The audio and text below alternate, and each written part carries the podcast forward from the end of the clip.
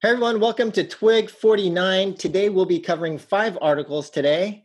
Uh, the first is Subscriptions, the new weapon in the game monetization arsenal by Lloyd Melnick from the Business of Social Games and Casino. The second is Rockstar Games is the latest company to put out its own PC game launcher from Game Informer. The third is Zynga climbs on Best Idea in Video Games nod from Stevens. Uh, fourth is Google says Play Pass subscription service is coming soon by Android Police. And we will end with NBC Universal will shut down its game publishing business by VentureBeat. Hey guys, we got a full house today. So, one, Mishka is back. Welcome back, Mishka. Thank you. I think it's not polite to say hello to me first when we have an awesome guest over here. And speaking of our awesome guest, uh, today we do have a special guest with us. For those of you listening to our previous Twig episode, Twig 48, you know we focused on an extremely insightful and well written article by Lloyd Melnick. And we have Lloyd Melnick on uh, for today, who will hopefully be able to provide a little bit more insight on his last article, which we'll be covering on subscriptions. And let's hope he lives up to the hype. Definitely. Don't count on it. uh, so, Lloyd, maybe you could uh, we could start by having you introduce yourself a little bit and tell our audience a bit more about your background. Thanks. First, really honored to be here. Actually, uh, you know, Deconstructor Fun is the gold standard for my blog. That's always what I've been kind of striving for. So when you invited me on, uh, yeah, I consider it a real honor. Uh, just a tiny bit about me. I've been in the game industry since 1993, so I've seen it all. It's pretty depressing, uh, but I have seen it. Uh, yeah. So for the first 17 years, I had my own company with a business partner we eventually sold that to Playdom, which was one of the early social casino, uh, not social casino, social game companies. Uh, then Playdom was acquired by Disney, where I ran uh, international publishing for them. Um, had an opportunity to be CEO of kind of a joint venture of a, a new startup. Uh, that didn't work out so much as many new startups in the game space don't. Uh, was lucky to end up coming back as a chief growth officer over at a company called Spooky Cool Labs, which Zynga acquired turned into their social slots division. Uh, from Spooky Cool, I was um, recruited to run the uh, social gaming part of PokerStars. So PokerStars is the biggest real money poker company. They were moving into social gaming. They had just gotten acquired by a company called Amaya for four billion dollars, and they thought all was beautiful and social. Uh, moved out to the Isle of Man of all places uh, was at PokerStars for four years and recently moved on to VGW to run their casino efforts. They're a Australian social casino company, and I'm also on the board of directors of Murka, another uh, you know social casino company. So that's me in a nutshell. That's great. Thanks, uh, thanks, Lloyd. And from any of the other folks on, well, just just so everyone knows, uh, we do have a full house. Myself. I mentioned Mishka, Lloyd, and we also have Eric and Adam on. So we've got five on for today. Uh, but any other updates from anyone before we jump into the articles? Uh, yeah, I'd actually like to give an update on some of the games we've been following, um, just because, yeah, sometimes we kind of just give our backhand feedback just as soon as these games launch. Um, but I actually wanted to follow up on a couple of them um, because, yeah, Twig actually gets to gloat a little bit today uh, because like following up with some of these key releases, it actually turns out that we don't just rant nonsense. Um, so following up with like Pokemon Masters, Rush Wars, um, and Dr. Mario. So with Pokemon Masters, uh, Kenny Liu and I actually discussed it, I think a few weeks ago. Um, and uh, I think after launching with some amazing numbers, they actually had quite a massive decline in revenue since their launch. Um, so in the beginning, they were hitting about 2.6 million per day, um, and now they're actually dropped to less than 100k per day. Um, so, kind of as we discussed, their golden cord is pretty much gone, and now they have to fix their end game. So, um, DeNA, if you're listening, stop focusing on your costly story content and actually fix your mode design and pacing. It's kind, um, you know, it's it's kind of sad about this game though. You know, like they yeah. they got it so close after failing so many times, right? You just you know, I don't know. I was rooting for them, but I, I they may be able to get people back if they start focusing on what you're suggesting, you know, more the elder game stuff and not so much the expensive story content. So we'll see. Yeah, I agree. Talk- like it, in typical way, like Nintendo and Apple should be working together. They should be able to get the featuring, get discoverability back on, you know, pull some players back into it. Uh, it's just sad that they couldn't get it working from launch. Cool. So with that, I also have one update, which is I'm going to be spending uh, the pretty much most of the week in Colombia for Colombia 4.0 conference. So if anyone else is out there, please uh, please let me know. We can we can hang out in in Bogota. That sounds like another boondoggle. What is this? dude, Mishka, you're rubbing off on him, dude. listen, Taking all these boondoggles all over the world. Come on, really? I don't- Bogota? so- what kind of business is going on in Bogota? I bet if I looked at App Annie, there's like literally like 10 million in revenue this year from Bogota or from No, no, Colombia. no. That is Yeah, Bogota solid. I, I I went there a couple of years ago. It's it's it's solid. It's growing too, and and they No, also it's bring in not. people from all over the world. So Oh my god! So, Oh, so no. since we're, since we're talking about this stuff, there's a there's a what do they call? it? Is it Casual Connect or that Pocket Gamer event? You know, they do that everywhere. It's not Games Connect. Is it Games Connect nowadays? Games Connect, yeah. That Games. Connect. so there's- Daily Connect, what used to be Casual Connect. I don't know. Anyways, one of those is happening next week here in Helsinki. It's going to be on Monday, and there's a Deconstructor Fun party on Monday that I just remembered because somebody pinged me like, "We need to talk about this party of yours." So, so uh so um hit me up for tickets you know anybody who's coming in here for helsinki i have a i have a i have a i have a list. So i've added a ton of people on the list. If you don't have tickets you know who to who to talk to. Anyways that's my update. Okay, so jumping jumping into the first article, subscriptions, the new weapon in the game monetization ar- uh, arsenal. So in this article, Lloyd, who we have on with us, uh, argues that there have been two major monetization disruptions in our industry to date, which were number one, the try before you buy model perfected by Big Fish Games for the PC gaming market at that time, and secondly, the current free to play model, which led to major disruption and arguably the demise of companies like Atari, Acclaim, and THQ. So uh, Lloyd believes subscriptions is now the big new disruptive monetization model coming up. And um, as we know, some of the most successful companies like Amazon, Salesforce, and Netflix rely on subscriptions.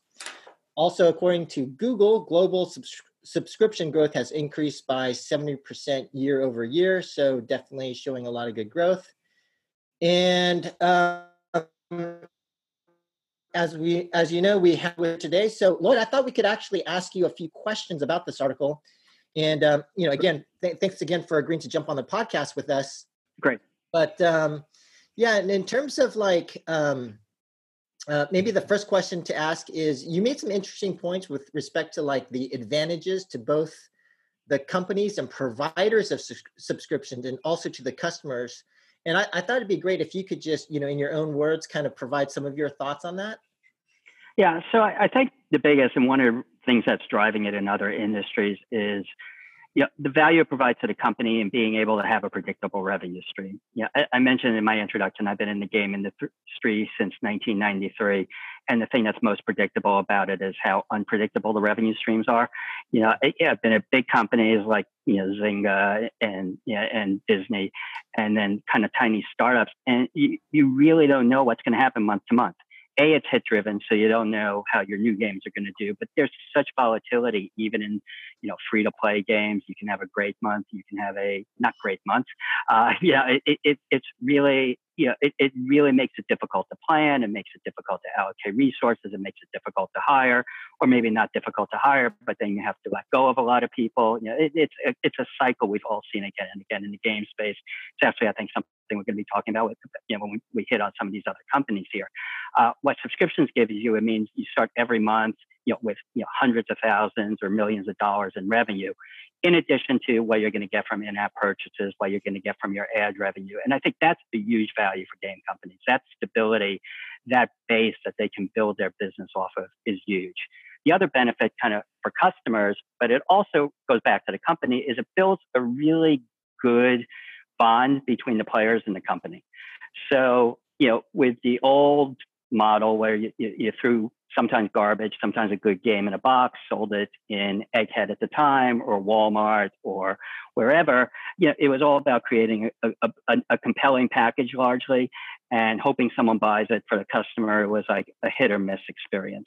Uh, it's gotten you know better with free to play. You know, obviously, you know you want to continue to monetize that customer, but in many ways you want to force the customer to make a purchase even when maybe they don't want to, and you want to force a little bit more out of them. That's that's that's what we do as product managers. That's what we do with monetization. You have a much more I don't know if altruistic is the right word, but you have a much better customer company loop in subscription because the whole thing, the whole principle around the subscription is you don't want to churn. It's all about keeping players from leaving. So it means that every month you're giving something players enough that they want to stay in your product. Maybe that you, you know you're trying to upsell them to a higher subscription tier. Uh, maybe you're also trying to sell them in-app purchases because they're not mutually exclusive. But you're creating this codependency, which really focuses on creating a great customer experience. And everywhere I've been, that's kind of been my focus on the product side. Uh, even in the free-to-play model, is uh, it's I think if you create a great customer experience, you're going to create a great product. Long term, you're going to make a lot of money. That's how companies like Amazon have done so well, being really customer focused. You can't have a subscription model these days without being customer focused. So it's a benefit for the uh, customer, kind of going back to what you asked, but I actually think it's another huge benefit for the company in terms of long run stability and also points to why we haven't seen that long run stability with most game companies. Got it. And then the other thing you you also uh, mentioned in the article was you know how you should you, you, gave some suggestions on how should you should specifically roll out subscriptions as a games company. Could you talk about some of those points as well? So I think there's two different approaches you can take there. One, and probably like if you really want to disrupt the industry, I'd build a product from the ground up, uh, looking at the subscription model, really focused on subscriptions. Uh, I think what you're going to see now as subscriptions get, yeah, and I'm not the first one to talk about it. I think you had a podcast about it a few months ago. It's been written up in Eilers. It's, you know, Google's talking about it. Everyone's talking about it, which means everyone's going to be playing with it. We're, you know, we're an industry that has a lot of followers, uh, to put it mildly. Uh, but I think if you really want to do it well, do it from the ground up. I remember the early days of free to play and when all the console game manufacturers, the THQs, the Acclaims, even the EAs and, and the, you know, the, the successful companies that are still around tried to do free to play and just tack it on to their existing games, it was a joke. You know, it, it, you, know you, they, you couldn't do it well. And I think if you try to tack subscriptions on, it's not going to work. So if you're trying to disrupt the business and become the next Zynga, uh, you know, then it probably means think about it from the start, build great products that are subscription oriented.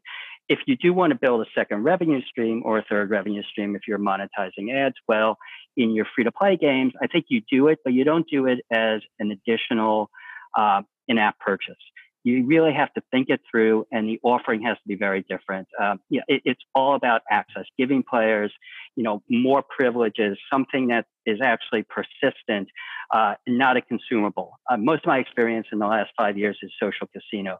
So what I wouldn't do in a subscription model is just chips you don't want to sign people up and they get 20,000 chips every month for five bucks or for 20 bucks. That's not going to work. That's just going to cannibalize your uh, in app purchase sales. What you want to do is give them access to stuff they wouldn't normally have. It could be prestige related, you know, like you have with Battle Pass. It could be uh, new content that is unique that they wouldn't have access to otherwise. Uh, but it's something you know persistent. It, it's no different than the airlines, where one of the big benefits of being you know platinum is you get to skip the line earlier. You know, some yeah, the subscription needs to be things that they wouldn't normally get with an in-app purchase. Don't compete with your in-app purchases. And I'd also say don't target your VIPs. Yeah, in my article, and I think strongly on this, you don't want to even i would give this subscription a vip as a retention mechanic it, the amount of revenue you get from a vip is not going to be substantial. Uh, but use it to target you know that other 95 97 98% of your players who aren't monetizing. If you get 2% of those subscribing 2% of those monetizing and in-app purchases you're going to have a much more robust business. Cool.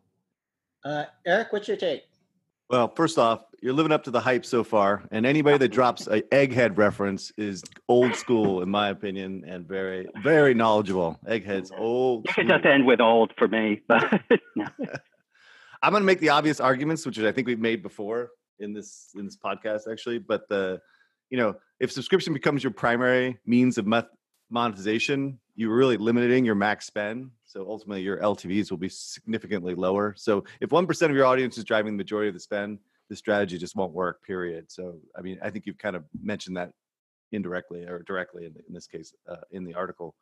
Um, and obviously, the more you give away with the subscriptions, the less you'll have to sell outside the subscription. So giving away currency, as you just stated, is not very smart. Um, or giving significant amounts of currency is even not stupider, right? Stupider. That's a word, right? Um, if uh, and then again, this is this is the big question for me, and I think this is the assumption that everybody is making on subscriptions, just in general. When you talk about Google Stadia, when you talk about subscriptions in games, etc., it's all about the assumption is that you'll improve conversion, right? And and I don't know if that's even going to happen. Honestly, I think that is a really tough hill to climb, right? I haven't seen any evidence whatsoever, and I'm anybody on the panel panel, anybody on the call that can can correct me here is that I don't think conversion is improving in the West. I don't think any of these methodologies that we've been using have improved general conversion in the West uh, to spenders, right? And if you think that subscription is going to do that for you, I think you're I think you're going to be very very uh, sad at the results and and and and cannibalize your uh, your big spenders likely. So my mind to your your you made the point perfectly well is that subscriptions are a tool to help um, retention amongst you know low low low spenders perhaps.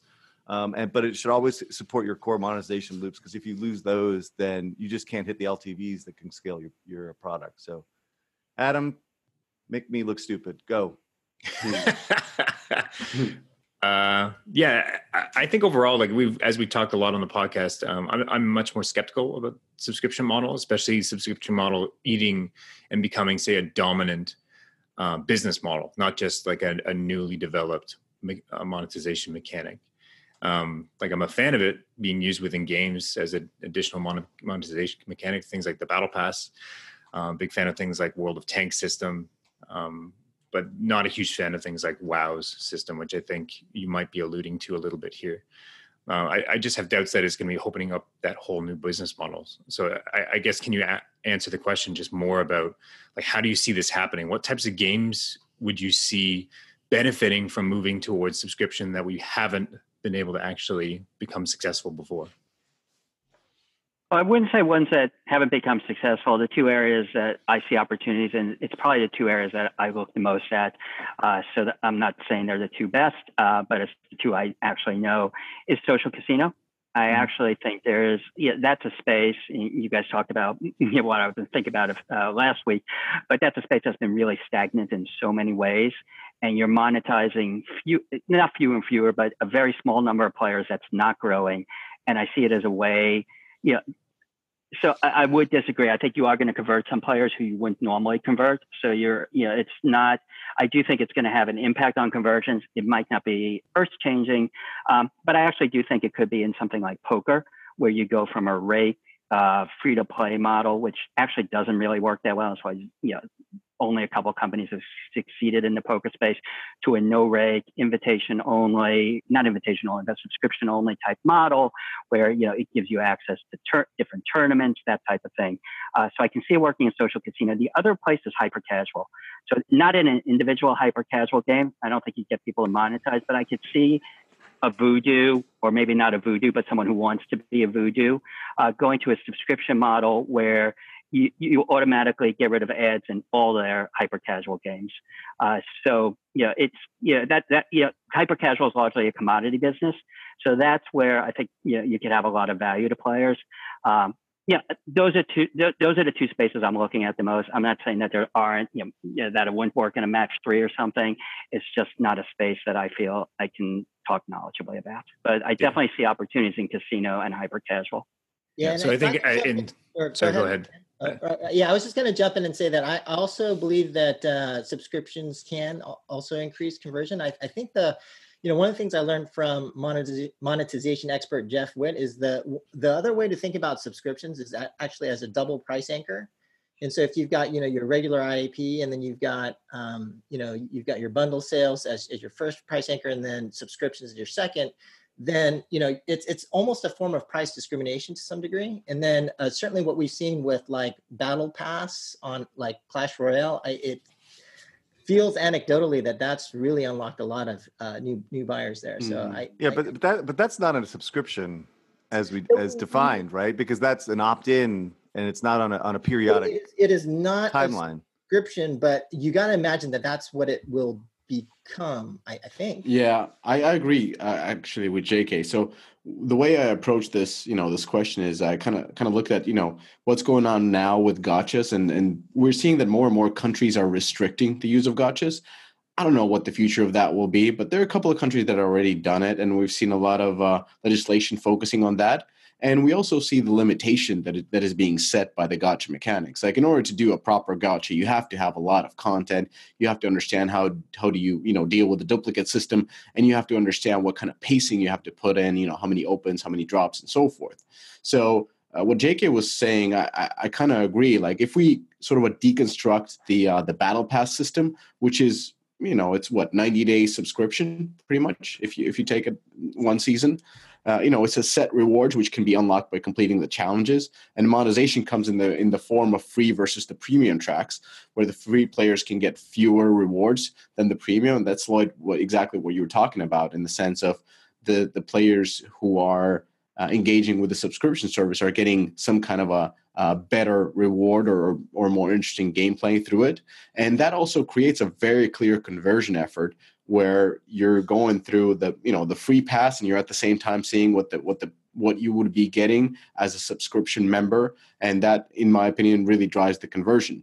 But what i like about the battle pass most is is that um, it's it's time limited. So you buy in for a season and and if you don't complete the season pass you actually don't get the uh, the reward. So it really encourages you to engage more after you become a subscriber but it also encourages you to monetize more after you become a subscriber because in all these battle pass systems you can actually buy the xp that allows you to get the rewards that you would have gotten by just engaging with the game so the spend depth and the potential of the battle pass system shouldn't be you know seen as limited to just the monthly purchase price or the season purchase price. So, you know, kind of in the end, the the way I'm personally seeing this is that we will be seeing more subscription subscription elements in games, and it's following this sort of a hybrid monetization model, which I've been talking about. It's essentially what YouTube is doing in the sense you have the uh, the ads, the in-app purchases, as well as the subscription model. So it's kind of all things together. Uh, but it does set certain limitations on on the games business in the sense that new games that would rely heavily on these battle passes or whatever systems, it's it's really hard to make it because you need very high player base. So that's right. that's kind of like. Let me. i am going to agree and disagree on what you just said. So I'm gonna I'm gonna yeah. I'm going to agree that uh, what I was wrong earlier when I said we have not seen any evidence of increases in conversion because the one evidence we have seen is something like um, uh, Fortnite, right? I, I, I yeah. 100% believe that we saw an insane level of conversion on that relative to other games. But what I what I'm what I will disagree with you 100% is that gacha is like the most the easiest thing to keep keep uh, content flowing. Like these battle pass things, the amount of content required in order to maintain this kind of like um, this cadence is insane, right? It's no one is capable of doing this. Like even someone like Apex the game, you know, that it, it, took them like months to get this thing figured out. And the amount of people that are killing themselves over at Epic is obviously been documented, you know, on the uh, on the internet as well. So, so and it's the same thing as Hearthstone, right? Hearthstone, mm-hmm. it's all about content, right? And so, and I'm, that's not a subscription by any stretch, but it, it has the same mechanic as these battle passes in which you have to invest insane amounts of money in, into uh, once the, once a new season happens or a new uh, set of cards are, are, unlocked. So, yeah, I think I think this kind of system you're talking about is actually more expensive than any type of gacha system or core loops that are monetized uh, on you know on their own based upon uh, progression, etc. So um, Adam, I'd like to get your thoughts because again, I defer to you always. um, well, plus one to your point there, because actually, if you look at Destiny uh, and the new Battle Pass that they just launched, they're trying to fix the issue that Fortnite has, where every single every month they're launching, you know, 100 tiers of of cosmetics content plus free tiers, um, and then vaulting them, right? Like as soon as that battle pass is done, all that content just evaporates, which is an insane content cadence that I would never recommend on anybody. Um, but Destiny's at least putting it back into loot boxes, into their loot box economy, so that um, it still has it adds value to their economy overall over time. Um, but I did want to ask one more question, um, specifically going back to your access question, Lloyd. um, which is like really trying to decide what goes into a subscription. Um, just because, like from my experience, you know, like playing things like Dota, Dota has a mode in there as well as cosmetics, as well as say like progression boosting things within their subscription, as well as um, what is it, um, uh, stats. So it helps you kind of pick which characters to play as, et cetera, et cetera. Um, but from the article, it says like subscrip- su- successful subscriptions um, are about access. So in a social casino game, it could be access to say new slots or unique table games. In games like Archero, it could be access to special levels or powers. Um, but doesn't this kind of go back towards that like try before you buy type model where you're actually locking content behind paywalls um, or in this case subscriptions that will actually and, and this system would actually always be weaker than just giving players everlasting engagement and actually monetizing on that engagement? Like specifically like as an example as a game dev would you lock an entire new mode or content behind a subscription or rather allow full access to that mode content but through the subscription sell characters or sell progression boosting currency or sell exclusive cosmetics. See, I almost look at it the other way because, in my experience, it's been hard to sell uh, you know, there's a couple of, it's almost the exceptions to the rule, those cosmetics or anything kind of outside the core game loop. So you know, again, I apologize, but most of my experience is social casino or real money casino at stars. And, you know, what you're selling and what I continue, continue to sell in, in that purchase is just continuous gameplay. Uh, what you can sell by putting it behind that curtain is, you know, as you mentioned, you know, things like power ups, different slots and stuff you know, valid point is do you want it available to all? And one of the reasons I do want to, I would give the subscriptions also and planning to to VIPs. I don't want to give them any blocker. I don't see it as a try before you buy model because that was more you're kind of like trying to hook someone and then get them to you know keep playing it here, it's more you're giving a whole bunch of features. Uh, you know, you could use try before you buy for subscriptions, um, but I think maybe maybe that model would have worked better. Maybe you know, maybe Big Fish would still be something other than a social casino if they had uh, looked at it as a subscription model and not then gone on with a, a, discrete purchase. So they almost had the worst of both worlds. You know, they weren't have, creating a recurring revenue stream. They were only creating a you know 9.95 or 19.95 sale, or I forgot what pricing they ended up using, uh, and they weren't able to sell more to their their high value customers. I think you know I think the value here, and maybe you know, but maybe they did show that there is some model to you know hooking people by by letting them play content and then you know getting them to play more. Um, or not play more, but play continuously. But as long as you keep paying for it, I think that's the big difference between the try before you buy. In my mind, you know, from my big fish days, and we were actually a, a relatively big developer for those guys, uh, and yeah, uh, and, and you know the subscription model. You, you have to create content that people will purchase every month. That kind of goes back to that's what works for netflix. And, and it also goes to the conversation you guys were just having about content. You know look how much netflix is spending to create content. It is a content treadmill even worse than in-app purchases and gacha and everything. You know, you you to, to succeed in subscription you're going to have to you know, spend a lot and create a ton of content. But you are always providing players with something every month and you know monetizing it in return. You know, again on uh, you know going back to that big fish thing, if they were getting ten dollars, you know, for every time eh, someone played a mansion game, you know, every month, you know, that would have been a lot different uh, business than what they ended up having because they had to have a discrete, they had to sell a new game instead, you know, two players again and again and again, as opposed to having that recurring revenue. So they actually might have saved big fish. Oh, and also to your point about Voodoo, um, in hyper casual, there definitely is subscriptions. Uh, so, so, you're definitely right in terms of oh, okay. hyper casual already has subscriptions mm. um, for skipping ads, removing all ads, as well as like boosters to currencies and this type of thing. Uh, what's interesting is oh. that they they even pop this up like within the first second of the game, right? Like as okay. soon as you start the game, boom, there's a pop up saying please subscribe. Yeah. I can't yeah, and, wait and till the day when we stop talking about hyper casual. We, we, should we should move on to the the Rockstar Games thing. Yeah. Hello. Oh, sorry. My phone was going off. Okay, so Rockstar Games. Uh, so Rockstar Games is the latest company to put its own put out its own PC game launcher. Um, so if you hadn't noticed, Rockstar actually launched their own PC game launcher this week um, and actually to try to incentivize people to download it and use it. Uh, they gave away a free copy of GTA San Andreas, if you remember that game. Um, it seems to be a, a, a, play to move away from Steam on PC. Um, just of course take full revenue from each release that they're going after. Um, key releases, of course, coming up would be Red Dead um, for PC coming up. Um, note that this is just Rockstar for now. Um, this is nothing from 2K on the platform so far.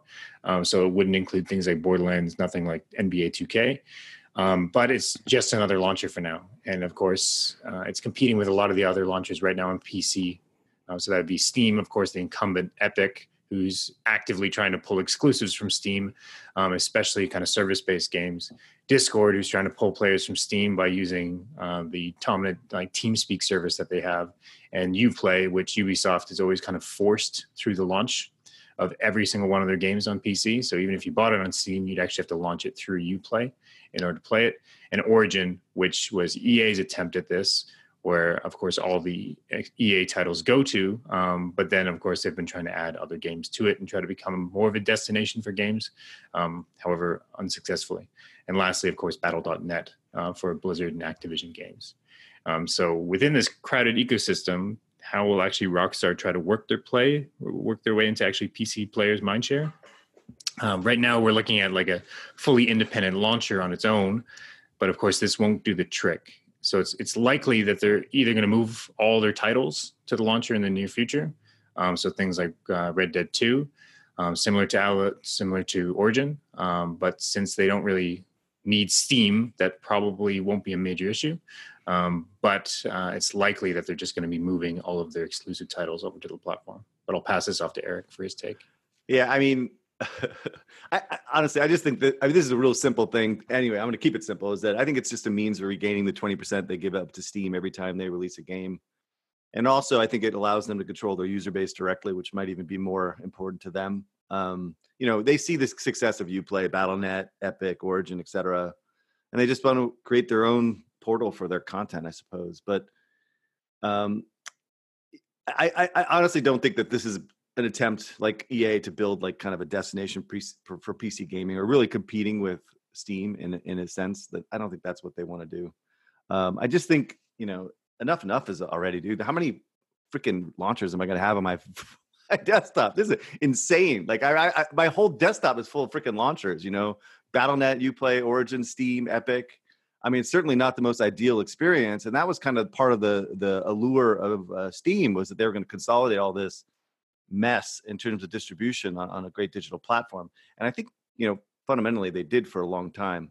But anyway, I'm not I'm not a hater on Steam at all. I mean, I think they provided a really good service for a long period of time, but perhaps you know they didn't evolve with the changing market. You know, where a lot of these publishers are tr- attempting to go direct to the customer with uh, all this you know digital transactions. You know, the obfuscation of, of of retail is no longer there, and so they're going direct, and so they want to basically get access to the information about their customers and perhaps and i'm not really quite sure about this i know i've heard stories over the years but steam was not very friendly with some of the publishers in terms of providing information um, perhaps and then uh, and they never had never revisited the model um, or to, at least to my understanding anyway so so but then again i don't even know if steam was actually the best partner ever With this wouldn't have been inevitable right? You know they they publishers really feel they need to establish more of a direct relationship with customers. I mean, EA has been talking about this for a decade, right? Um, and as these digital purchases become the norm, it's it's you know the the retail sale, and, and we get rid of retail. You know they want to control their own destiny with their customers, so it makes total sense to them. Um, you know maybe Valve could build a better tool, but I'm not really too sure. Uh, uh, now, on the flip side, I don't know if this is the best idea for discovery and innovation, right? And and if I could extrapolate and and make a prediction here, I don't think this is a very good uh, good thing for smaller publishers and indies, right? And certainly not good news for Steam. So basically, what this will do will reinforce the big, right? So that if you really want the best games, you go to Rockstar, you go to Origin, you go to UPlay, you go to Epic, right? And so so indies that are out there trying to get their name established and and Steam was their last vestige of hope of getting their their game um, um, uh, seen and heard. If that's no longer there, they really have no avenues for growth necessarily because they can't possibly spend the effort of building, getting their games out to all these services. But that's like more speculation. But I think Um, indies are having it rough now. I don't think things are kind of looking better for them as we move forward. Um, and we'll get to Apple Arcade in a minute and Google Arcade. But um, anyway, what do you think, JK? Yeah, that makes I, sense, or am I just rambling? No, I, I think you make a lot of good good points, and I, I definitely agree. I, it does feel that some of these uh, larger publishers are are just now realizing that packaged software is in its final stages, and you know, thank God for that. Uh, but um, I think I've mentioned this quote from Roger McNamee like a million times on this podcast. But you know, and the quote is essentially that between the content and the audience, everything in between is a choice. And so I, I definitely think that they have a shot, especially the bigger titles. And uh, for me personally, to your point about a million launches, I, I don't think that part matters so much, at least for me personally, because most players, in my opinion, are probably only going to be playing like, you know, two to four games. And so for them, they may only have, you know, two to five la- launchers that matter for them. And so having, you know, for me, having like five icons on the desktop is better than having like, you know, 10 boxes on my bookshelf. But, um, uh, the only other thing that that the, the, only other comment I have is just to say that you know I really do believe that Valve just really mismanaged Steam. They they, in my opinion, have been asleep at the wheel and and they continue to give away the market here. You know they had a really strong opportunity to be the the you know a really strong leader, and um, unfortunately, I, I think that that's uh, that's no longer the case. Lloyd, do you have any thoughts? Yeah, I mean, I, am kind of of two minds here. One, I, I, totally agree about Valve. I think there was a lot of arrogance there. Uh, you know, having tried to work with them or some previous companies and stuff, even you know companies that at the time were the same size, just you know the arrogance in in, in their approach, you know, in terms of being published or develop are unfriendly uh, was re- it made it really difficult. So I can see how it's driven a lot of people away and looking for other channels. And the other thing is, you know, you've seen, you know, even pre uh, pre Steam, you know, companies have always looked to disintermediate that that layer. Uh, in the Facebook days, you know, Zynga tried Zynga.com. Uh, you know, people have tried to self-publish on Android. Um, yeah, they love an alternative to the App Store on Apple. Uh, you, you, know, you even have you know, people looking at the Huawei store or whatever various channels there are to find different app stores, and it's really really hard. Uh, you know, know. So take uh, Rockstar might be able to do it because they have strong enough products, but I think as Eric said earlier, it's only going to be the biggest. And maybe on the positive side, maybe that'll help the indies because if you take those products off of Steam, maybe it, it leaves a little bit more air uh, to find a great indie game or two. Yeah, dude, that's you know wishful thinking because what's going to happen yeah, is yeah. that no one's going to go to Steam anymore, right? Like, why would you ever go to Steam, you know, on a regular basis if there's no games that are AAA that are selling millions and millions of units, you know? But yeah, I, I hear you. They'll get more mind share on a platform that's no longer used, right? Good point. um, all right, next, are we moving on? Mm-hmm. Let's do it. Okay, our boy Mr. Jeff Cohen wrote a note on Zynga mm. that got a lot of attention out there, and uh, I don't want to steal any thunder, but you know he he did move the stock. Like the stock was up like two percent on his note. It got covers in Barron's and a bunch of other places. And basically, uh, Jeff was saying that Zynga is his best idea, and what that means in video in in uh, what you, investment banking speak is that based upon his coverage uni- universe, all the companies he covers, Zynga is the best positioned to do well. Uh, and the last one was EA, uh, I think, in his case. So his thesis fundamentally is they are they have scaled user acquisition, so they have a lot of money to spend on ac- uh, user acquisition. They have a robust advertising network and infrastructure. They have a huge amount of capital, 1.4 billion in cash for acquisition. They have a very diversified portfolio across different uh, uh, genres, and they are approach to M&A is the city state model which I've said a gazillion times um, is is seems to be uh, achieving extremely good results. Um, and then he also went on to talk about possible acquisitions, which we spoke about, Peak, Fox Next, and Moon Active. And all of this should sound pretty freaking familiar because we've been saying the same thing for the last like six months. So, I, you know, and his city state reference, that is all too familiar because I think he got that from me, but I'm not 100% sure. We'll see. But anyway, um, but I do think he has this right. I think the story is, is right. And I think uh, Lloyd is going to disagree with me because he's an ex Zynga person, and all those people are super bitter. But um, but you know, and and and he may be right on Zynga, but he's still dead freaking wrong on Glu, right? So anyway, moving on. So the thing that I will say that he kind of missed in this thing, which I don't really quite understand why, is that he he and he did publish this before Merge Magic came out, but still, um, what I would add to the piece is that uh, Merge Magic and Puzzle Combat are sequels to these really successful games, and they're both in soft launch, so they're relatively imminent, right? And these two games are far more material than next year than Farmville 3 will be, right? And so, uh, not mentioning those as part of their really strong pipeline was a little bit odd uh, miss there, in my opinion. But my my thinking here is that they will be able to layer on these sequels with the original games with little cannibalization, and this is obviously the real bold thesis here. And so um, I'm not really quite sure why he barely mentioned these in the in the in the piece, but you know I will chat with him after this uh, podcast and get his reaction to uh, to to what we say. But um, Jay, Kay, what do you think? Uh, yeah, so for me, it was just surprising just how influential Jeff is. I, I didn't realize. I thought he was just another dude. So. uh, but yeah, this, this uh, his his research note got coverage from not only uh, you know the Street, Barron, CNBC, Motley Fool, a bunch of other publications. So uh, yeah, you know, congrats to him. You know, I, I got a lot of res- you know respect for him, and he's getting a lot of respect from the industry. So that's great. And uh, to your point, it'll be good to get him back on the podcast to talk with him about this. And you know, I really can't disagree in terms of you know when we look at the gaming name, Zynga does appear to be doing the best. Um, and to your point about Merge Magic, you know, the word on the street is that the KPIs on that game are are pretty strong. So you know, hopefully, hopefully that does well. And I've actually started playing Farmville 3 in, in soft, and um, it does seem like a smaller, more incremental improvement on Hay Day, but I can see a case where it does pretty well. So you know, we'll see how that does. And and probably my, the last point I have to make is, um, you know, the the point i mean i didn't read his research note but the point on user acquisition you know you know I, I, won't, mention who we talked to eric but you know we did have a private conversation with uh, with somebody that talked about Vegas UA but it does sound like um, UA is, is a little bit more independent and separate uh, from uh, from what we're hearing but uh, right well that, but i think that's a good thing and i'm not a ua expert but if you if you've actually done ua for a particular type of product right you're far mm-hmm. more queued up to do another UA project for the same exact product with a different skin, right? Right. Yeah. There's no reason to change the guard at that point. So I'm not too worried about that. But that guy was pretty funny about that.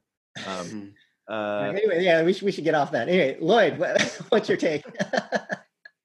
so I'm not entirely disagreeing with the thesis. Uh, I, I agree with a lot of the logic there, and but I'm still not convinced how much value Zynga adds after the acquisition. I think they're paying full retail in all their deals, and they always have, and sometimes above retail, because when you have a billion dollars, uh, people know it when you walk in the door. And I think that, yeah, and that's part of the equation. So they bought some good companies. I think under Gibeau, they've gotten a lot savvier at it. You don't see as many draw somethings these days. Uh, and they haven't ruined the companies. Again, draw something. Uh, yeah, you're not seeing repeats of that.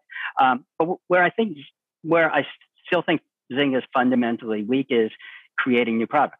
Mm. So, you know, and, and, I haven't seen, you know, Farmville 3, so maybe that's going to be the exception.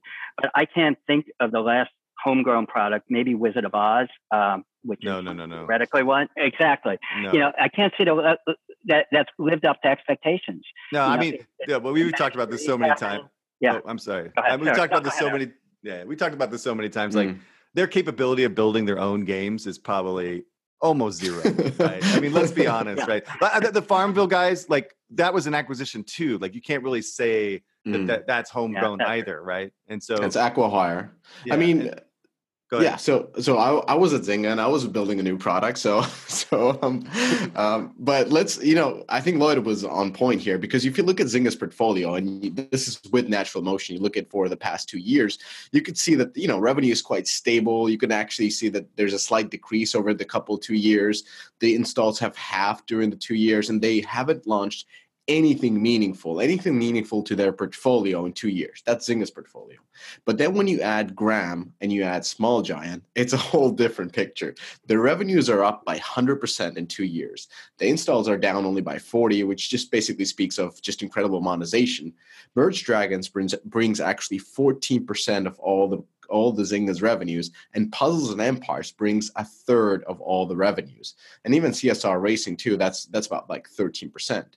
So I think the real question I don't know the real question, but but my question is like, you know, is Zynga profitable? Because these acquisitions are really, really expensive. And then the second part is Eric is all gung ho about merge magic and puzzle combat. But what is that strategy? Is it a growth strategy or is it market saturation strategy, just like King used to do, where you saturate the game, the, the category with clones so that nobody else can make a clone of the games that you're making? And the real question is will those games scale or will they just help Zynga to keep their position where they are?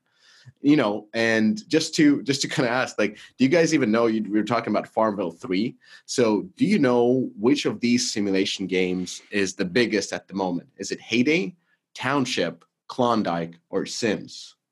I think it's Township. Township is two times larger today than Hay Day.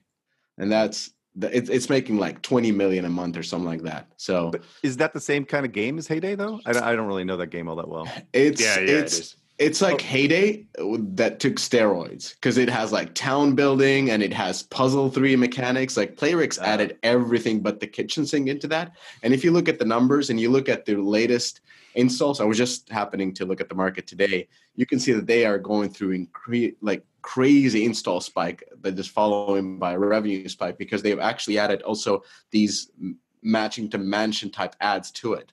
So Farmville 3, all I'm trying to say is Farmville 3 is entering pretty difficult category over there. Playrix is not playing around and Supercell is trying doing everything to keep its position there. Yeah. I mean, I, I, can't disagree with you. I don't really I'm not too bulled up on Farmville 3. The only reason I'm bulled up on Farmville 3 is that it actually will be a reasonable success relative to the disasters that they've had over the last couple years, yeah. including that puzzle match three game, which was terrible. Um, but I, I that the, your question is totally the right question. Merge ma- is merge magic and puzzle combat going to grow the category for them, or is it going to basically, you know, buffer stay stabilize the category for them? Yeah. And my opinion is it's going to just they're going to basically just stack on top of each other, and if that happens, then the quote question about profitability comes up is that mm-hmm. at that scale they'll be significantly more profitable now they are profitable right now i think they're trading at like 18% ebit margins or something like that uh, but mm-hmm. but the the real the real bull case for this is that if they improve that to like more market percentages like 25% 26 28% right if they get to there then we're talking yeah. about a different type of company and so that's the super bowl thesis and that only works if they can scale these games and keep the other revenue going and with less MUA. So uh, I, I argue that they can't scale those games. I mean, it's not it's just because of like what you'd have to like that's just off the cuff, but you have to look at the traffic that is coming from. It's puzzle like Puzzle Combat is exactly the same game as Puzzles and Empires. So so you have to look at what type of market does it attract. To me, it looks like it's you know same audience. Like you go from knights to guys with machine guns. Yeah, but you could make that same argument about Machine Zones games, right? Yeah, but they cannibalize each other. They didn't. Not at all. You look at the data. They didn't cannibalize one bit. Modern Combat and and the um. And okay, the, so that might be true, but the uh, DAU was totally different. Like you're talking about hundreds of thousands of DAU, but when you no. talk about Puzzle Empires, oh, well, see that. See, I think that's where people are mis- misunderstanding these two games. Is that these guys generate game? This is a super hardcore games. Like they look casual by their by their by their look, but uh-huh. in terms of the the monetization mechanics, is a very similar strategy right? So you, they're capturing mean, only a small percentage, small percentage of their audience is spending the majority of their spend. Yeah, yeah, yeah. But empires and puzzles, the the the DAU of that game has to be massively larger no. than than nope. what?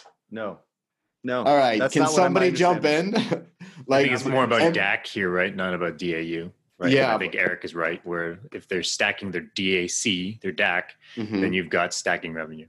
Yeah, but I'm I'm yeah. talking about DAU. I'm just saying like when I look at the installs for that game, it seems to be going really wide. And I'm looking at the uh okay uh, the targeting right. and everything. again, you can make that same. Sorry, maybe I'm I'm I'm misstating the the what, mm-hmm. the data point. I'm trying. The DAC, the the actual the customers that are spending is, is is very similar to this thing that with with Machine Zone games. And you know, Machine Zone games installed a gazillion times, right? Because they're crazy UA stuff, right? But it's a yeah, very yeah. similar mechanic between these two games. And so my point is that people that like that theme more, people that have churned out that want to start again and and and kind of know how the mechanics work and can get up to speed really fast. Like that's why I think these games will stack on top of each other. Now, the risk longer term is that this Mhm. is it, right? I don't know if they can stack a third game, right? I think they can stack these two games, but the third game is probably going to be much more challenging to do. But I don't know for Yeah. sure. But that don't don't matter because it's going to take like you know they're gonna they're gonna have these games going on for two or three years. Anyway, moving on for the sake of brevity.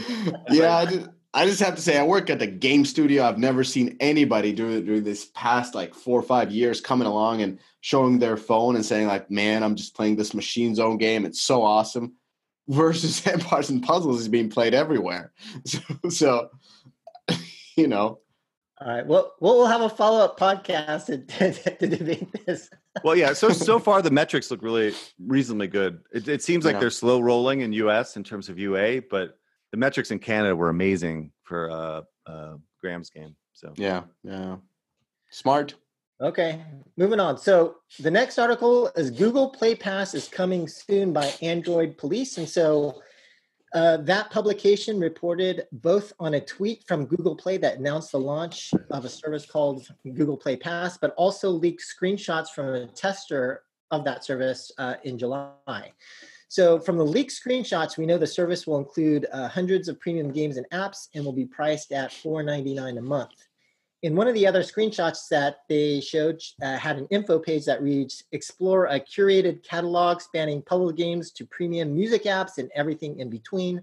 From action hits to puzzles and fitness trackers with google play pass you unlock access to hundreds of premium apps and games without ads download fees or in-app purchases. And finally another screenshot showed uh, stardew valley and marvel pinball as some of the included games so, uh, what's our take on this, Eric? oh, crying out loud! Are we kidding me? Like, give me a break, dude. Uh, uh, this makes even more less sense than Apple Arcade, right? any successful game on this service will be copied and sideloaded immediately, right? There is no premium market on Android, right? There's no way of protecting this content. It's insane, right? You know, I mean, has anything changed on this point, or is it? Am I crazy, right? I mean, uh, anyway, I, I, I this is killing me right now, right? Um, but this is the same stupid, stupid idea as Apple Arcade, and and and I'm not going to go. I don't want to rehash this whole thing, but I, I will say this: is that, um, no, actually, I will talk about this. Both these things are most, you know, insane. These are just like Ouya yeah, almost, where it's just content that people don't want, like fundamentally, right? So on the positive side for Apple Arcade in particular, if you if you actually try to cancel your um, your trial, you can't do it, right? So you'll have to cancel as you get closer to launch because what to your month end because what what'll happen is you don't get access to the games that you um, that you have ac- actually downloaded and tried to play on the service, right? So this is a bit diabolical, right? Because I'm I- and I'm sure there's some technical issue for this. I don't know what that is, but this is exactly what I was talking about at Twig 29. Like the only way that this Apple Arcade can be successful is you create a system that forces you to renewal and and that you that you don't know about, right? Um, and and the one argument I want to make because I don't want to rehash the same stuff I've been talking about for months on this stuff, but these subscription services devalue content full stop right if you were a developer taking money from apple and google in this way i think you're hurting the industry as a whole to some degree because i've made the same argument in the, in the past about these big steam sales when you build a game for 5 to 20 million dollars and you sell it for 4.99 on steam that sends a dangerous dangerous expectation of value from the consumer perspective and from these models that you're seeing for both uh, google and apple when you're paying $60 for access to 100 games, you're basically saying that your game is worth 60 cents, right? And so when you take million, two million from Google and Apple and put your game on that service that values it at 60 cents, you're ultimately devaluing content that you are creating, in my opinion. And I know pe- many people will disagree, and that you scale this thing up, and then you'll get revenue, and and you think. But I think it's uh, taking advantage of small, struggling developers in this current environment, and and this is i think this is going to be a fundamental problem with indies going forward right and as an example you look at a game like oceanhorn 2 which is an amazing game by the way Mhm. absolutely breathtaking beautiful game. I'm saddened that anyone could believe that this game is worth 60 cents. It's just not right? And this is the big difference between tv movies on netflix. Movies and tvs had made their money right? They made their money in theater. They made their money on dvd tv syndication etc there this this is the secondary or tertiary market for them, you know, in general. And and they, want to just extract more value um, from that content on Netflix, right? And then as it relates to Netflix making movies, they're building, spending billions and billions of dollars to build up their network, right? And and their own value, not necessarily the value of the content itself. And I, I just think it's just a different market altogether. And I and I don't I honestly don't think it's a good thing for some of these developers to be taking kind of this money. I don't think Apple and Google really have uh, the developers' best interests at heart um, longer term. They're just trying to build up their network and try to build up their sell their you know uh, phones and and promote their uh, operating system. And I'm I, I think this is just not good for the industry as a whole. But I'm sure Lloyd will and you guys will contradict me, but go for it. I don't disagree, especially about the first thing you said. I don't think there's a customer for these services. So, regardless of, which is actually why I don't think it'll have a big impact on the industry because I don't think it's going to shift a lot of people. Um, I think at the end of the day, most people can get a lot of really good content for free with free to play and, and with various different models, advertising supported, that they're not going to pay for a subscription. They'll go out and buy the one or two things that they really want. But these products in general are probably not going to be as good as what you can get out there in the free to play market. So why are you going to pay a monthly fee? And I think that's going to be the biggest challenge here because it's not commoditized, but you know, you have people investing millions or tens of millions into these free to play games because they can monetize that one or two percent, but that one or two percent is actually supporting it for the other 98 percent. And they're get most of most of these games you can get a really good experience. Uh, again, I don't see why then you would pay a subscription fee when there is so much, literally thousands of uh, new products being launched every month uh, that you don't have to pay a subscription fee for. Yeah, uh, sorry. One other point I wanted to make before I move on with my nonsense is that um, so the one thing argument people are making is that this is a great model for kids, right? And and you know, and parents, you know, don't deal with the free to play model. They play a subscription, they get access to all this content. And I was just thinking about my own situation with my 10 and 12 year old. Um, like, what are they going to do? They're going to post up in their in their kids in, in their friend's basement as they're playing Fortnite and post up with like a 20 year old you know remake of Frogger from Konami. I mean, come on, give me a break, dude. The, the, content that's there is not compelling enough to really build on and to to compel anybody to get off their Fortnite, you know, Fortnite game. So anyway, moving on. Yeah, I was actually really surprised by that with the Apple Arcade offering that it wasn't mm-hmm. more family focused um, like I, I enjoyed playing a lot of indie games, and there was a ton of indie games that I would know, like guys like Capybara, etc. But where was the family focused titles? It, it, doesn't feel like they're really aiming for that demo. Yeah, I think it no, was because, just it's just whatever they can get because uh, think about it you have to come up with 100 games for that service it's pretty tough so a lot of these games are probably already in development like oceanhorn 2 and then this apple deal comes along and you can actually de-risk what you're doing by by getting it with Apple. So that kind of works. But again, it's just we've talked about this so many times, and I mean, Eric has gone off to this. Like his pulse goes up every time he, he hears about arcade. I love it. But the thing is, it's getting stupider and stupider, dude. It's not getting smarter. Like I mean, this man gets triggered by the word arcade. It's like it's like. But I mean, I, I kind of disagree on, on one thing that you said. You know, I'm not disagreeing on anything when it comes to how impossible it is to run it and and you know the whole apple's position on on almost like forcing this this indie game narrative upon everybody like these are the real games. Don't be playing all these gacha games and all these free to play games. But one thing that you're wrong i think is that you said apple is almost like against developers here and i think honestly they are doing something that they feel is for the best of the games industry. And the editors that are working there they they love games and they have these all these fun memories and they're thinking about like let's make a service where where we bring all these these together. And it doesn't matter what the people are doing now because they actually don't want to play these free to play games. They want to play these real games. So let's offer it to them. That's how i kind of feel that they're doing. So they have good intentions in mind. It's just the market has changed quite drastically in 20 years all right, all right. I'll capitulate on that point. Sorry, yeah. I shouldn't say that. That they have some kind of devious motive. No, I think they have very. They I'm just saying that kind of no, motives. Yeah, what I what I was trying to say because I think I just got a little bit heated is that trigger this this yeah trigger this this model will ultimately do a disservice to these indies, not help them. Because when all said Yeah. and done, they've gotten their one to two million, which is fine. But when they're done with this, what do they have? Nothing, right? And so they, you know, it's just it's a lifeline that that may not put them in the right direction. The direction should be trying to figure out free to play and and games that work on on on that device, right? So that's what I'm trying to say. I'm not saying that they're trying to you know screw these guys these developers over. I just think that ultimately it will, you know. Yeah, the, the business has changed. Like they, they still live in this sort of a world where you're a little indie developer and you make a really cool game like Monument Valley, and that's a huge success. And and I get it, but that's just not the market today. And and you can't force that market of the past to be here. It's like selling horses when everybody is on cars. Yeah, exactly. They've been trying to do that since the beginning, right? So Yeah. anyway, let's move on because I think. But I um, think it's cool. I've subscribed and I play those games and they're nice, but I'm a gamer, so it's totally different. I, I know I've subscribed too, but I'm trying to cancel, but I can't because it won't allow me to. What the hell is that about? Let's check in next week. Let's see who's still playing Apple Arcade. Let's see. Yeah. Let's see. Yeah, let's see. Yeah, exactly. Exactly. Yeah, all right, geezers. okay, so JK, are we on the final piece? We are. Take it away. Okay.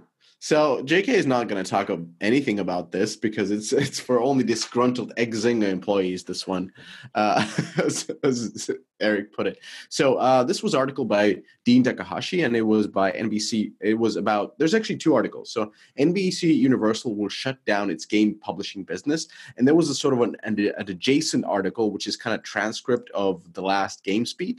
Uh, it's called Hollywood and Games 4.0: How the Love hate relationship has evolved over time. So, as we all know, by this time, NBC Universal had decided to shut down its game publishing business a little more than two and a half years after it, it expanded it. So, the Hollywood company will stay in games by licensing its, its entertainment properties to external developers and publishers, but gone are the days where it would try to drive most of the key game decision itself. The consequence of consequence of this decision is that it, an undisclosed number of people on the game publisher team will leave the company. And uh, as we know, I think they reported that 50 people worked at NBC Universal's uh, publishing unit. So the article states that the reason for the shutdown isn't the uh, attributable to a business failure of the games, but rather because Universal has decided not to publish games anymore in favor of other priorities. In other words, get revenue from games, to, uh, though with lower costs and less risk and less potential revenue. Now, this was what the article stated, and but there was also an official statement from Universal which said that given the realities of the increasingly competitive nature of the mobile game landscape, Universal is shifting its investment and approach in games to opportunities that don't require mobile self-publishing. This will allow Universal to deepen their licensing and partnership opportunities across all gaming platforms. As a result of the shift, the team has undergone restructuring and so forth and so forth. So, even though the article states that this is not nothing related to business, the official statement actually kind of states that it is.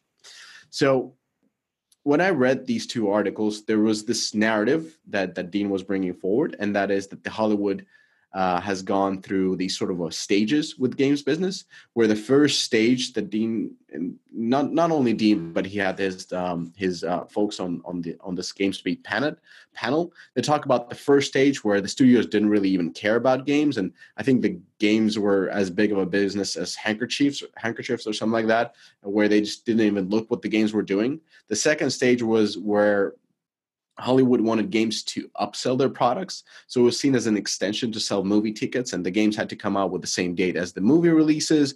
The studios were forced to adhere to specific deadlines and put features and characters in their games that weren't necessarily great for the gameplay. So that's the kind of like you know the second stage and the third stage where what what everybody was really happy about in this panel was was Hollywood's approach where they make great games first and then they leverage the popularity and awareness of beloved franchises uh, and uh, they talked a lot about Marvel, where where Hollywood and, and, Marvel specifically seen as a great partner. They have a fully dedicated team of people that come from games world, and these the studios succeed only if the games succeed. So it was kind of like partnership between the games and and um, and the studio and the Hollywood studios. And at the moment, uh, it kind of you know seems like the Hollywood in terms of games going to the other direction, and Disney has been showing this direction for a while now, where it's low risk and kind of low reward and you have these launch windows you have multiple launches per ip per year and disney uh, disney is a good example here where Glu has been suffering with its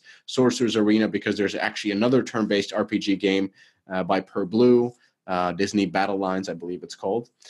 So I want to kind of summarize this that that the the cycle that I feel is going on with with Hollywood and games, and we've talked about this before, is you know they get this nut from licensing IPs to games. They learn that somebody somebody and somebody that is a, not a game developer is making way more money from the IP that they use. So they get a little bit greedy. They hire a lot of execs. They build a massive organization. They create mediocre, medium level games at an extremely high burn rate.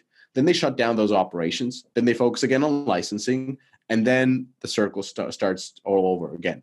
So I, ha- I wrote these all down, and then I was continuing to listen to, to read through the article, and and um, and this article actually states that Chris Heatherly, who used to head, um, I believe he was at Disney before, and then he was at NBC. He's still there now, and and doing this gig. So his ambition was to capture more of the value of games by self-publishing the titles and taking a more direct role in creative development creative development, marketing, and distribution of games based on NBC Universal intellectual properties, which included yada yada yada. And then at, at Universal, Heatherly teamed up with veteran executives James Molinets and team and Tim Fitzrandolph and others, and he built a team of about 50 people and was adding more. And then 30 months later, it came a decision to shut down the publishing. It is apparently based on the notion that the games launched so far have not been big enough hits, and the larger company has other priorities. So the circle keeps on keeps on uh, going around. And I just wanted your guys' take on it. Like, is Hollywood again tired of games, or or is this just a normal evolution circle that that goes on? Um, you know, I, I feel like we're covering the same thing over and over again these days. like, this is like the same theme as it's been for a long time, right? You know, and the first my first thought on this is like another one bites the dust, right? You know, so we have, and you know, the one thing that's bugging me about this article in general, and I correct me if I'm wrong here, didn't NBC mm-hmm. Universal sponsor Takahashi's GamesBeat this year, right? I think I think a lot of companies sponsor Games yeah, Beat. I think pretty much everybody in the in the area. So I don't think that has any any impact. I don't know. This seems more like a fluff piece to explain away that their failure in in in interactive again. So like at the end of the day, like these big media companies, whether it's Disney, Fox, Lucas, Hasbro, etc., mm. have all come and failed. To your point, in in the games business, over and over and over again, and it's this like you're right, the total cycle of let's try to get into this business. It makes sense strategically. We don't understand this business.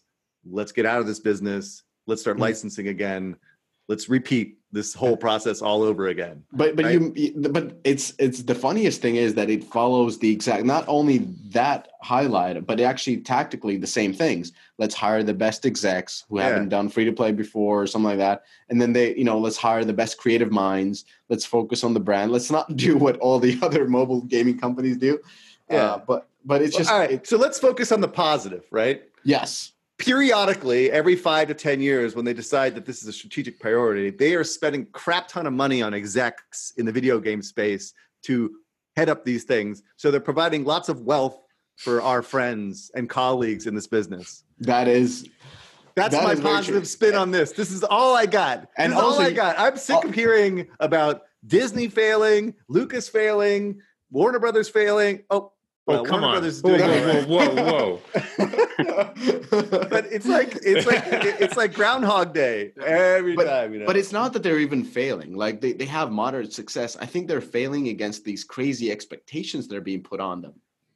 Well, it's it's again, it's just a priority of funds, right? Are you going to promote and and spend money on developing a new interactive experience that may or may not be successful, or are you going to spend the money to make the next, you know, Disney hit, you know, Frozen okay, so, two, right? So, I, so I like, want, there's, I no, want, there's no comparison. I want Adam's take, but I want a different take. I want Adam's take in terms of like Adam, you're now the super high paid executive. We're going on on round 32 at Disney, and actually we've noticed that all these goddamn gaming companies are making gazillion dollars of the IPs that we own, and we only get our minimum guarantees, only our 15, 20, 40 percent of what, but we want 100 percent.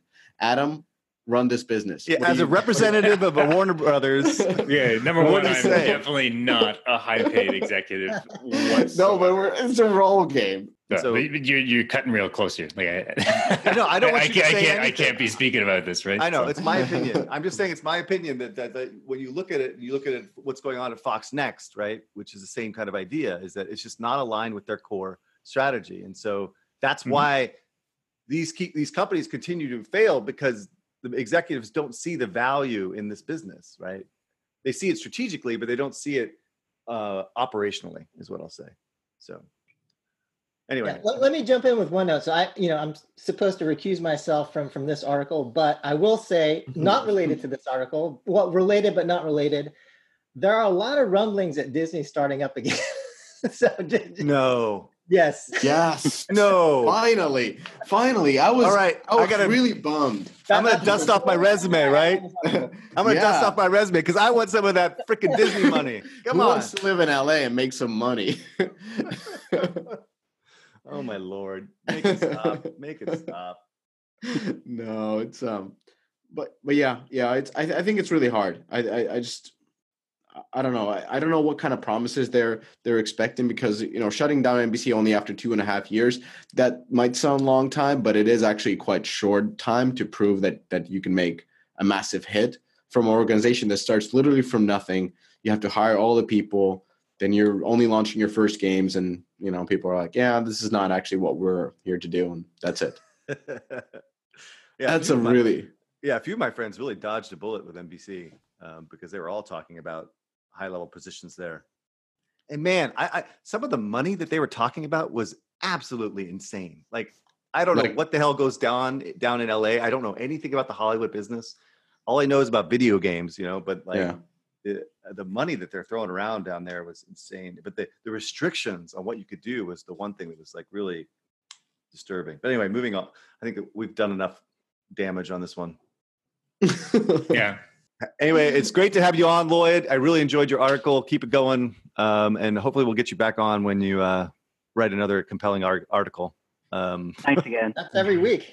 Yeah, and, Every and weekend. there- there's going to be a link in the description of this podcast to Lloyd's amazing blog. I mean, it's super in depth, not a lot of pictures, just a lot of really detailed, amazing stuff. You've never seen me try to draw. You're lucky. and, and I think uh, you you definitely have street cred in my my my book that you uh, had the egghead reference. So you know you're forever in my good graces.